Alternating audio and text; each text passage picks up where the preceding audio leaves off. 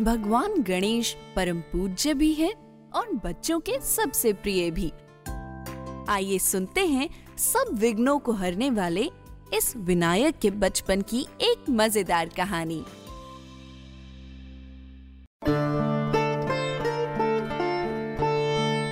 विघ्नराज अवतार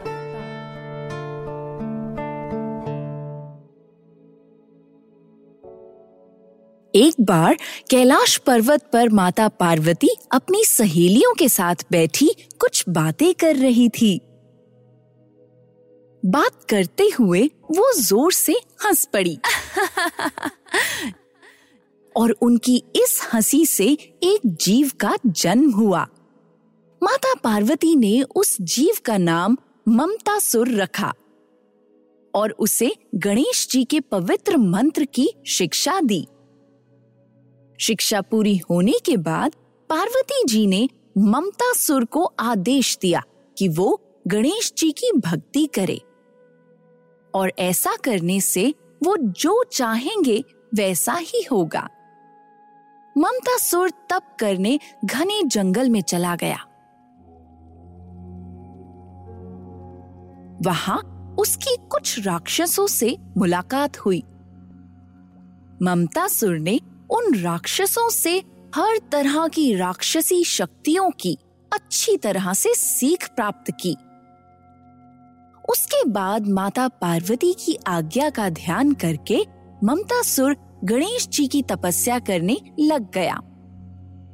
कई सालों तक तप करने के बाद गणेश जी प्रकट हुए और ममता सुर ने गणेश जी से सारे संसार पर राज करने और युद्ध में आने वाले सारी बाधाओं को नाश करने का वरदान मांगा। गणेश जी ने मन ही मन सोचा, ये ममता सुर तो बहुत कठिन वर मांग रहा है, पर क्योंकि मैं इसकी तपस्या से प्रसन्न हूँ, इसलिए ये वर तो मैं इसे ज़रूर दूँगा। और इतना सोचकर तथास्तु कहकर गणेश जी वहाँ से चले गए। तपस्या पूरी होने के बाद ममता सुर अपने दोस्त शंबर से मिला और उसे पूरा हाल कह सुनाया।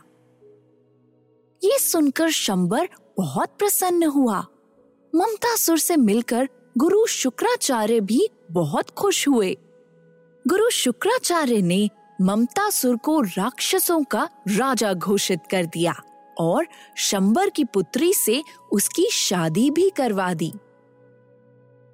कुछ समय बाद ममता सुर ने युद्ध की घोषणा कर दी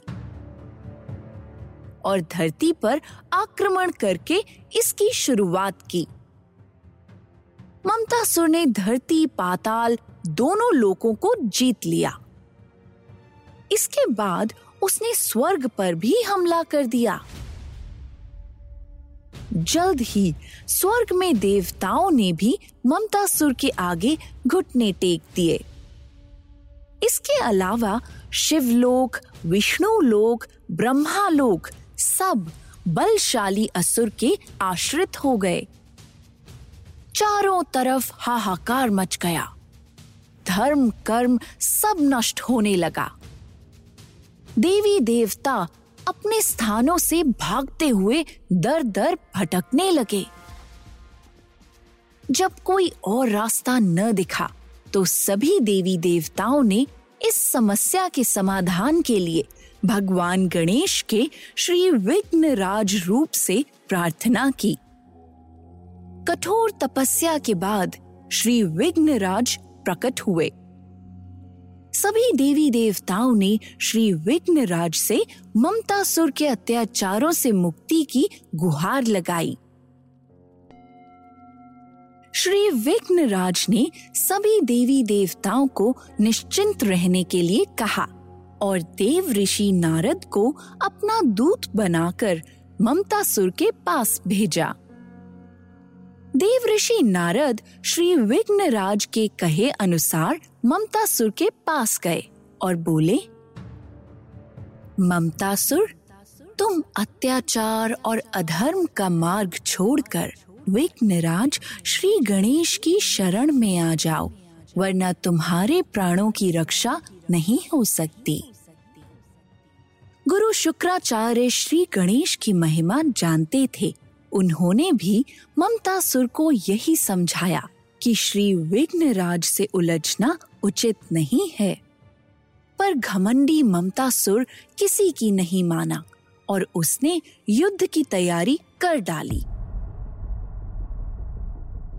उसकी इस मूर्खता से श्री विघ्नराज क्रोधित हो गए। श्री विघ्नराज ने अपना पुष्प कमल ममतासुर की राक्षस सेना पर छोड़ दिया। उसकी महक से सारे राक्षस बेहोश और शक्तिहीन हो गए। तब ममता सुर पत्ते की तरह थर थर कांपने लगा और श्री विघ्नराज के चरणों में गिर गया। वो उनसे अपने जीवन की रक्षा के लिए क्षमा मांगने लगा। श्री विघ्नराज दयालु हैं। उन्होंने ममता सुर को क्षमा कर दिया। और शांत जीवन जीने के लिए पाताल भेज दिया।